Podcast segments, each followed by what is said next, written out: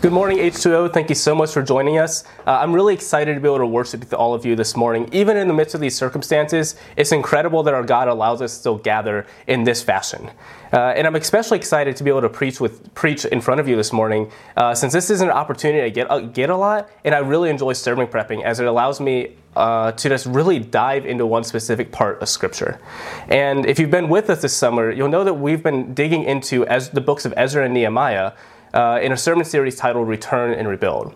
Now, Ezra and Nehemiah are two historical books in the Old Testament that detail the Jewish people after they were taken from cap- into captivity by Babylon and their return back to Jerusalem to rebuild the temple and eventually the walls around Jerusalem.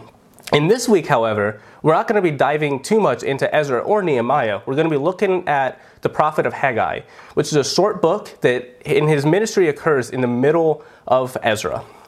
And so, if you remember from the last week, we left off with the Samaritans pressuring the Jews, the exiles who were returning to Jerusalem, to stop building. They were sent there by Cyrus in 539 with the decree that he issued, allowing them to return and even getting funding from Persia to rebuild the temple. And then, upon building the foundation, the Samaritans they started um, suppressing, they started pressuring the Jewish people that had returned to stop building the temple. And they succeeded. And Ezra 4 leaves off with this verse, and it says, The work on the house of God in Jerusalem came to a standstill until the second year of the reign of King Darius. And that's where Ezra 4 ends. And then Ezra 5 picks up by introducing Haggai. And if you don't know anything about Haggai, it's a really short book. It's actually only two chapters long.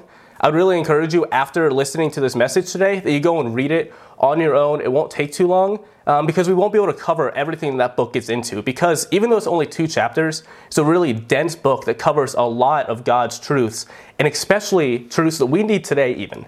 So, if the Haggai, the Old Testament, a lot of what is God is saying through those is so transcends time and is so relevant to us even today. And so I'm going to pray, and then we're going to dive into what God is telling us through Haggai. Father, I just thank you for um, this opportunity to get to worship you together. God, I praise you just for uh, the life transformation that you've given people, life transformation that you are still just offering to people, Lord. I pray, I just praise you for I, I, praise you for your truth. I praise you for your goodness. I praise you that even in these times that we are able to worship you. And I praise you just for a heart of worship this morning, that our hearts can be centered on you. And God, I pray that my words will not be my words this morning, that you would just speak through me, that you would allow your voice to come through me, God. And whatever notes I have, whatever I have prepared, Lord, that if it's not your will, that they not be said. So God, I pray just for um, ears that are ready to listen and hearts that are ready to receive. And Lord, I ultimately pray that your will be done. In your name, amen. So, what I mentioned the end of Ezra 4 and also the beginning of Ezra 5. What Nate, or what Ezra doesn't explicitly tell you in that time is that there's actually a 16 year gap that occurs between those two verses. So Ezra 4 uh, happens in 536 BC, and Ezra 5 picks up in 520 in the second year of King Darius' reign. And I think it's really important to point out that this 16 year gap was not, the Jewish people were not building the temple. They had kind of subsided, they were doing their own thing, and it's not because the Samaritans were persecuting them, they weren't pressuring them. In fact, the moment that the Jewish people stopped rebuilding the temple, the Samaritans backed off. They were no longer pressuring them to rebuild it, they were no longer in their faces trying to get them to turn away from God. Like, they just let them do their own thing because they only cared about stopping God doing what God wanted to do. And in Haggai 1 2 to 4, you see Haggai coming to the people, trying to call them back to him out of the state of essentially choosing not to rebuild the temple. It says, This is what the Lord Almighty says. These people say, The time has not yet come to rebuild the Lord's house. Then the word of the Lord came through the prophet Haggai. Is it a time for you yourselves to be living in your paneled houses, while this house remains a ruin? Now, the term paneled houses here refers to houses that were likely lined with cedar wood. And cedar wood is something that we see in royalty in this time. Uh, we're going to be looking at a passage from 1 Kings later, later detailing the first temple And you see that everything or is laid with cedar wood. It was a sign of royalty.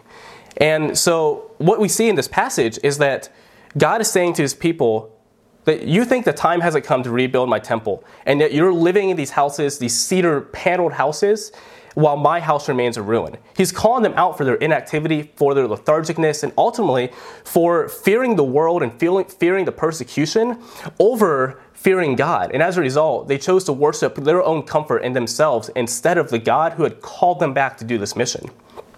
And this was really Haggai's first task as a prophet, was to try and arouse the people of God to turn back to turn them back to him. And this is, if you look at all the other prophets in Scripture, this is really a recurring theme. So, prophets, we oftentimes associate them with these spectacular visions like we see in Ezekiel, or like incredible prophecies like in Isaiah with the suffering servant speaking about Jesus. But really, the primary role of all the prophets was to call God's people back to Him, to lead them to repentance, to lead them to conviction, and then ultimately to correct them in their sin and lead them back to God. And this is the cycle that we see over and over again in the Old Testament. And you kind of, it's kind of a four step cycle that I pointed out. Um, it's that God does something miraculous to deliver his people. They follow him zealously for a little while, and then the world threatens them and they cower. And as a result, God punishes them for their disobedience. And I think a perfect example of this cycle is in the story of the Exodus. And so, if you remember, you have the Jews who were trapped in slavery for 400 years to the Egyptians, and it, finally, God begins calling his people out of Egypt. And to do so, he casts 10 plagues on the Egyptians. He brings his people out. He hardens Pharaoh's heart. As they're escaping, Pharaoh sends his armies towards them. And God parts the Red Sea, allows his people to pass, and then collapses it upon the Egyptian army crushing them. He then leads them to Mount Sinai where he gives them 10 commandments. You see his presence over, over Mount Sinai as Moses goes up on the mountain for 40 days and 40 nights. And then you see him lead his people through the desert, during the day appearing as a cloud, and during the night as a pillar of fire, leading his people through the desert towards the promised land that he told them was flowing with milk and honey. And upon getting to the promised land, the Jewish people rightfully they send in scouts to try to see what this land is like, what they're up against. And the scouts come back with this report of um, these people are they're bigger than us, they're stronger than us. We we can't beat them. And you just kind of sit there and think of like, okay, this they're choosing to fear a people against a God who just parted the Red Sea, destroyed an army, uh, was appearing to us as a pillar of fire, and it just doesn't seem like they have anything to fear. It's like if God can part a sea, He can surely allow His people to crush an army, right? And I think it's very easy for us to come to this point of judgment for the Jews, for the Jews here when we do the exact same thing. He mentioned that cycle of um, God doing something miraculous, they follow him, and the world threatens them and they cower, and then God punishes them. Well, the same thing is true in our lives. I mean, the most miraculous thing God has ever done is found in the life, death, and resurrection of Christ. It's like I couldn't imagine being Jesus in the Garden of Gethsemane and praying a prayer, knowing that I'm going to die, and still saying, Not my will, but your will be done. Like, I don't think that's anything that a mere human could pray in that time, willingly stepping into the grips of death. And then we find ourselves living zealously for Him, and then all of a sudden the world just gets in the way. And I've experienced this a lot actually recently, um, especially during this time of COVID 19 and just kind of everything, the world kind of stopping. I'm very much a creature of habit. I love getting up at a certain time to do quiet time. I have meetings for this time. If you look at my Google Calendar during like a normal school year, it's always filled out. I have everything listed down so that way, one, I don't forget everything because I'm very forgetful, but two, because I need to have that structure. And COVID just kind of pulled the rug out of all of that, all of that, and I was left with kind of this structureless, just willy-nilly do whatever I feel like at any time um, attitude because I'm like, well, there's no more structure. I don't know how to create this. And so, like, my quiet time suffered, my prayers suffered.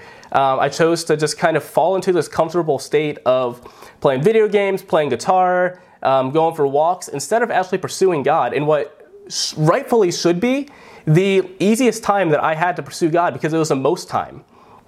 And it's just, it, it flabbergasts me that we can judge these people so much, and I see this so much in my life, is that I follow him, I think I'm doing everything just right, and then God just reveals to me that I'm not. He reveals to me that I don't have it all together, that I can never fully earn my salvation, essentially, that I'm just going to keep falling over and over again.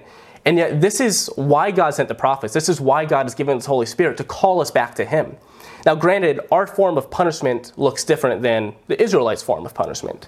Um, and that's because of the new covenant, because of the Holy Spirit.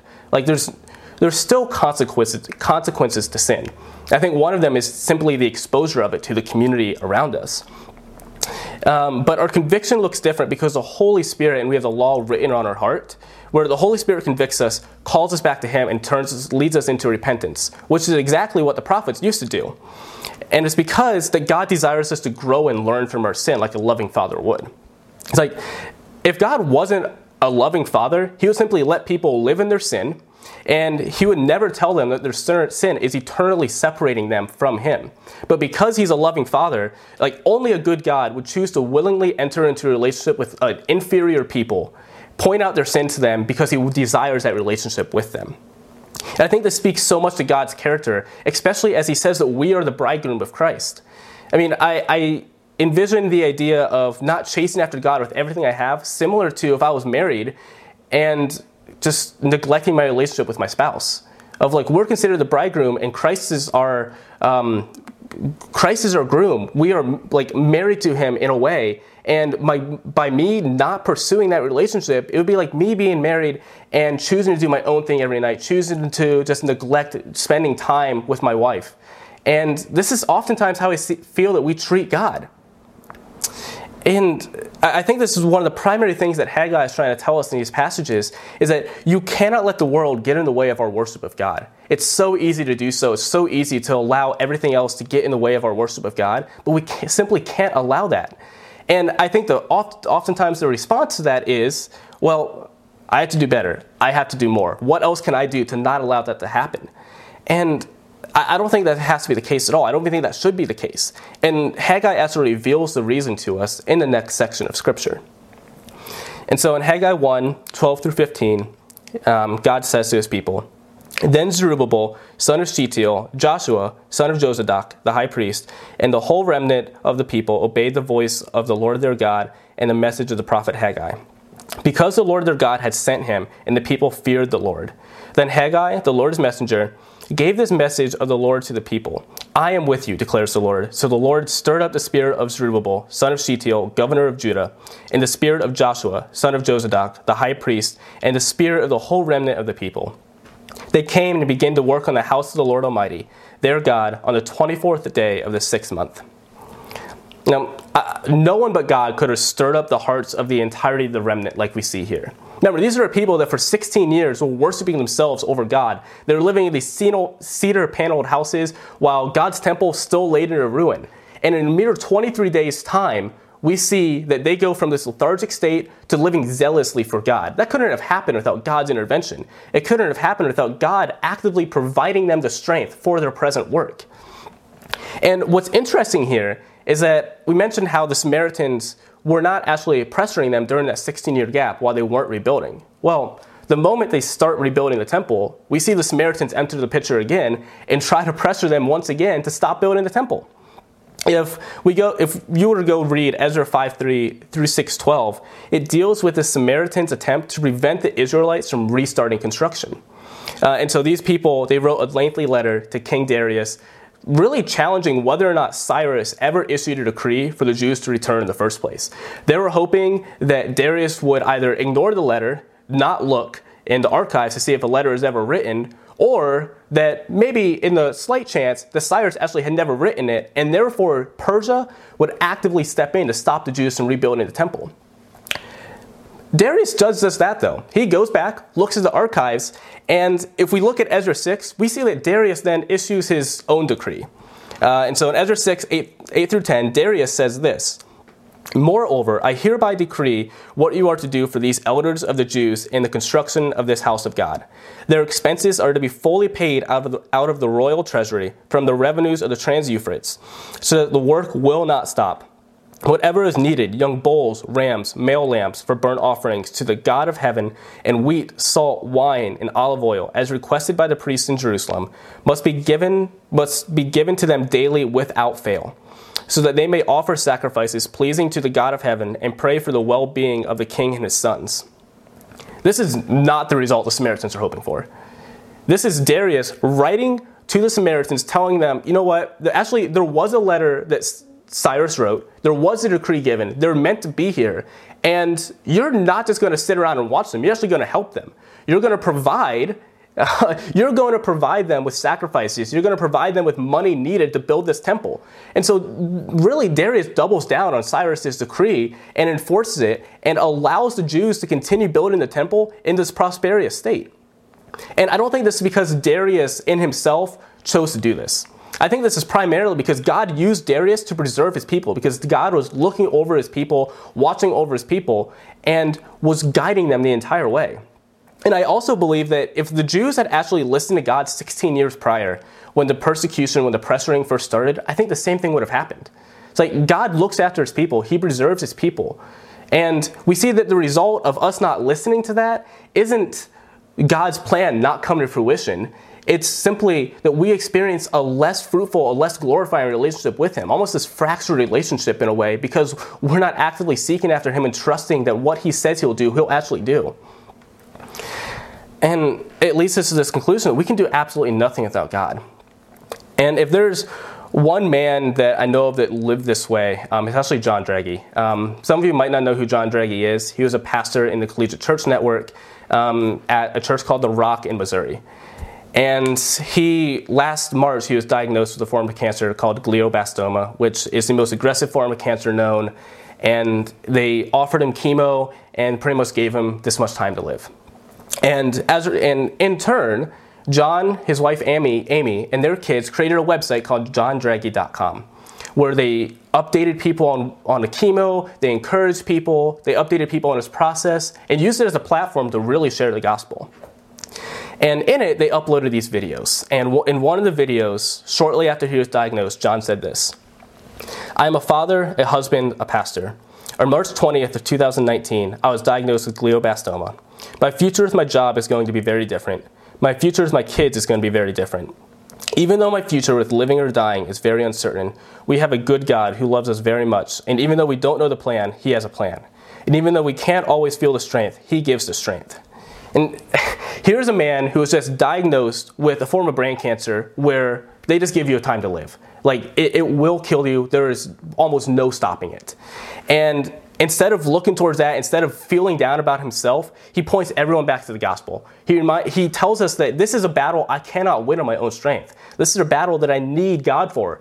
And he, I think he's referring to not only cancer, but the greater battle picture here. The spiritual battle that he, battle that he was suffering as a result was a battle that he was completely powerless to win on his own.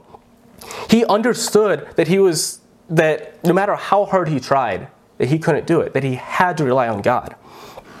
And ultimately, he refused to allow the the world to get in the way of his worship. And he knew that he could never do it in his own strength. He needed God to preserve him, just as the Israelites and Haggai needed God to preserve them from these persecutors, from the Samaritans trying to stop them. Towards the end of his life, um, John passed away last week. And there's a video of him towards the end of his life. And he keeps repeating this quote by Jim Elliot, which says, he is no fool who gives up what he cannot keep to gain what he cannot lose. And John knew he could not keep this life. Whether it was five days from his diagnosis, a year, 10 years, 20 years, he knew this life was something he could not ultimately keep. But he also knew that he could not lose something in the future. And what he could not lose is that the future glory that was promised to him by Christ is so much greater than anything he could have chosen to live for in this life, including life itself. And this is exactly the same promise that we see Haggai telling his people as we continue this story. So in Haggai 2 1 through 5, God says, On the 21st day of the seventh month, the word of the Lord came through the prophet Haggai. Speak to Zerubbabel, son of Shealtiel, governor of Judah, to Joshua, son of Jozadak, the high priest, and to the remnant of the people. Ask them, Who of you is left who saw this house in its former glory? How does it look to you now? Does it not seem to you like nothing? But now be strong, Zerubbabel, declares the Lord. Be strong, Joshua, son of Jozadak, the high priest. Be strong, all you people of the land, declares the Lord, and work, for I am with you, declares the Lord Almighty. This is what I covenanted with you when you came out of Egypt, and my spirit remains among you. Do not fear. So here we see God repeating the words, be strong, three times to encourage his people. He reminds them of the promise, the covenant he made with them upon bringing them out of the land of Egypt at Mount Sinai. And he ends it with, do not fear. And in order to understand why God is fully encouraging his people here with this, we have to back up 16 years right after the construction of the foundation. And so in Ezra 3, right after the temple, the foundation of the temple was constructed, you had the young Israelites who had never seen the glory of the first temple have shouts of joy. They were shouting up, they were praising God for the work that he was doing, praising God for the rebuilding of the temple, for sending them back there. And the older generation, the ones who had physically been taken into exile, who had seen the glory of the first temple, wept. And in Ezra 3, this verse sticks out of no one could distinguish the sounds of the shouts of joy from the sound of weeping. And you have to ask yourself the question of why? Like, what was so great about the first temple that these people wept upon seeing the beginning of the construction of the second? Um, and just kind of paint this picture, I'm going to read as a rather lengthy passage from 1 Kings 6. It's not going to be up on the screen because I want you guys to just listen and try to picture this, the extravagance that Solomon put into this temple, and even close your eyes if you want to as I read this. So this is 1 Kings 6, starting in verse 14. So Solomon built the temple and completed it. He lined its interior walls with, with cedar boards, paneling them from the floor of the temple to the ceiling, and covered the floor of the temple with planks of juniper. He partitioned off 20 cubits at the rear of the temple with cedar boards, from floor to ceiling to, to form within the temple an inner sanctuary the most holy place. The main hall in front of this room was 40 cubits long. The inside of the temple was cedar, to carved with gourds and open flowers. Everything was cedar, no stone was to be seen. He prepared the inner sanctuary within the temple to set the Ark of the Covenant of the Lord there. The inner sanctuary was 20 cubits long, 20 wide, and 20 high. He overlaid the inside with pure gold, and he also overlaid the altar of cedar. Solomon covered the inside of the temple with pure gold, and he extended gold chains across the front of the inner sanctuary, which was overlaid with gold.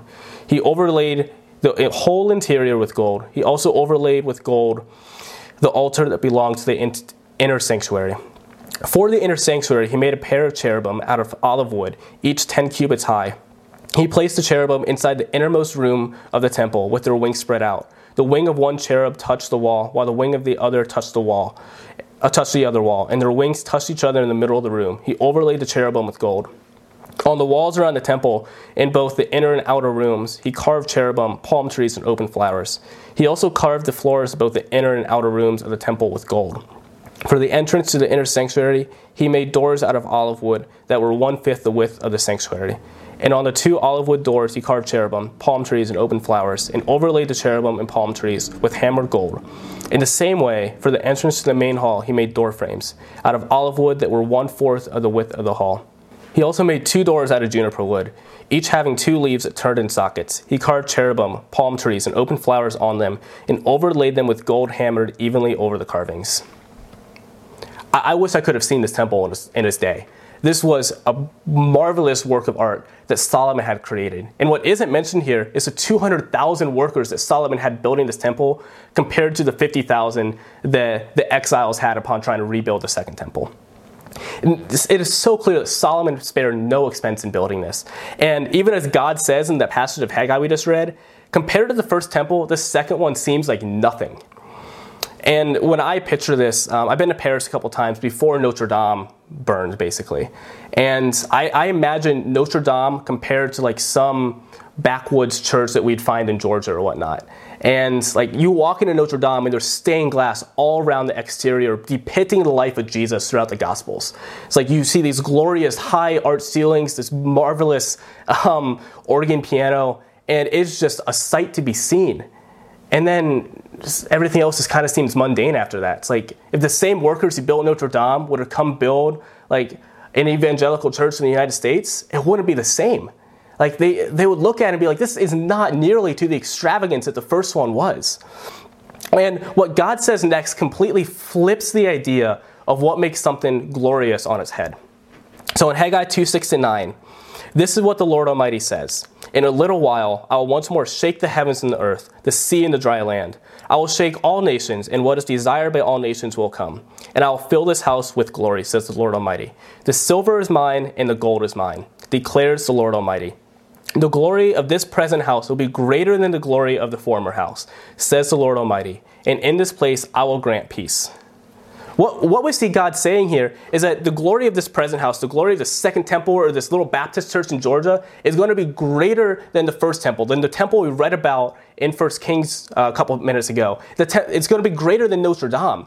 It's like, in our brains, it should be flipped. It's like, obviously, the first temple, obviously Notre Dame, is more glorious than this second temple that we're building, more glorious than these other churches. And yet, what God says is what makes something holy is not the expensiveness or the grandeur of the exterior, but what fills it. And so, what fills the second temple that will make it more glorifying than the first? Well, if you scroll, if you go to the last verse in Haggai, Haggai 2:23, God answers this. He says, "On that day declares the Lord Almighty, I will take you, my servant Zerubbabel, son of Shealtiel, declares the Lord, and I will make you like my signet ring, for I have chosen you, declares the Lord Almighty." Now, a signet ring was a token of royal authority, similar to a crown uh, or, or a scepter, as you see in Genesis. And Zerubbabel is actually directly descended from Judah and is the last person to be mentioned in the blood lineage of Jesus um, that you find in Luke, but also the legal lineage of Jesus that you find in Matthew. And so this is saying that Zerubbabel, who is descended from Judah, who the Messiah will come through, like you are being restored, I will make you like my signet ring. It's this place of royal authority that God is giving him. And if you look at Jesus' life, we see early on in his ministry that he enters into the second temple, he cleanses it, he flips tables in the second temple, and he physically enters its presence. We saw that the Ark of the Covenant may have been in the first, which God's presence certainly dwelt there. That was the center of it. But God physically walks the halls of the second temple. And so, no matter the grandeur, no matter the extravagance of the second temple, it would be more glorifying because God Himself would walk the halls of it. And this is the promise that Haggai is making to His people here. And if what makes something valuable is what fills it and not what appears on the outside, then what's that tell then what does that tell us about God choosing to make us his temple then? It's like how much does he value us if he chooses to go from this extra- extravagant building that Solomon built to house his spirit, to house his presence to us? It's like this speaks so vastly to how much God cares for us that the entire scripture is built around our redemption, him redeeming us, him bringing us back to him and us having absolutely nothing to do with it. And this is like God loves us more than we can ever fathom. I think this is one of the key principles that Haggai is pointing us towards is God's love for his people, his love to want to bring them back to him. It's not because he has to. God could choose not to and still be good. But God desires that relationship with us and chooses to draw us back to him. And so we see Haggai this entire time pointing us towards the coming kingdom of God with eager anticipation. He's reminding the people that, hey, what you see now this isn't begin this is not the end. This is merely beginning. God's glory is so much greater than you can even fathom. And he is pointing them towards the Messiah. So the one who can touch the sick that are filed and heal them, he's pointing them towards the one who can say to the lame walk and the dead rise. And even greater than that, Haggai is pointing them towards the day that Jesus will come back and ultimately have the ultimate victory. Um, if you want to see more about what happens there, we just finished up a series in Revelation that you can go back and look at and see how glorious it will be when God's kingdom is completely brought back to its fullness. The glory of this present house will be greater than the glory of the former house. That was true for them back then. But for us, it's different because the glory of our future house will be greater than the glory of this, of this present house. The state that we're in right now, even though it's more glorifying than the second temple when Jesus walked through it, it's more glorifying than the first temple with the Ark of the Covenant. We have the Holy Spirit in us. It's more glorifying. It's nothing to compare to the glory that God is eventually going to bring down with the new heaven and the new earth. Um, as many of you know, we recently suffered a loss of like somebody very close and dear to us in the HO community, John Duff. And he was a I've, I only knew him for about a year really closely, and he quickly became one of my best friends over that year. Um, and I personally took his death really hard because I was blaming myself for a lot of it. Um, John and I would talk a lot. We confided in one another. He'd come to me with struggles, and I just kept blaming myself, like, oh, I should have reached out sooner. I should have called him. Should have texted him. And um, just to kind of get closure and to kind of get well think a couple reasons. To get closer to pay respects to his family and to just see like say goodbye to john um, there was about 20 of us from h2o cincy that made the nine hour drive to georgia for his services. Um, and after the services his family invited us back to uh, his john's grandma's house to feed us to feed us this incredible southern home cooked meal um, just really congregate to share memories and just enjoy one another's company and I remember as we were getting ready to leave, I was talking to his mom, Janet. And his mom, there's only a couple of us in this little circle, and she just kind of singled me out, put her hand on my shoulder, and told me, Do not allow this to get in the way of your faith. Our God is good, and his plan is good. I had nothing to say. Like, here's a woman who, in all respects, should be the one that everyone else is encouraging, should be weeping on her knees, should be struggling, should be questioning everything. And yet, she, this is a woman who the entire service, through the entire afternoon of dinner at her house or lunch at her house, was encouraging people, reminding them of the goodness of our God, reminding them of the faith that God had given us, and telling them that this isn't the end. And I had nothing to say back. What could I? It's like, I, this should have been flipped. I should have been the one encouraging her. But instead, the woman who just suffered the loss of her son was encouraging everyone else around her. He is no fool who gives up what he cannot keep to gain what he cannot lose. Janet knew this life was something that was not worth holding on to, that there was something much more that she could not lose, that John could not lose. And through all of her pain, through all of her suffering, knew that this life was not worth chasing after more than God. And she lives to make other people know that truth as well. And so, as we just go from here this morning, as we head back into a time of worship, let us be a people who live in light of these truths that Haggai gives us. A people who seek after God over our own comforts, who don't allow this time of no structure, who don't allow this period that we're in right now to get in the way of our worship of God. Let us be a people who actively seek after Him.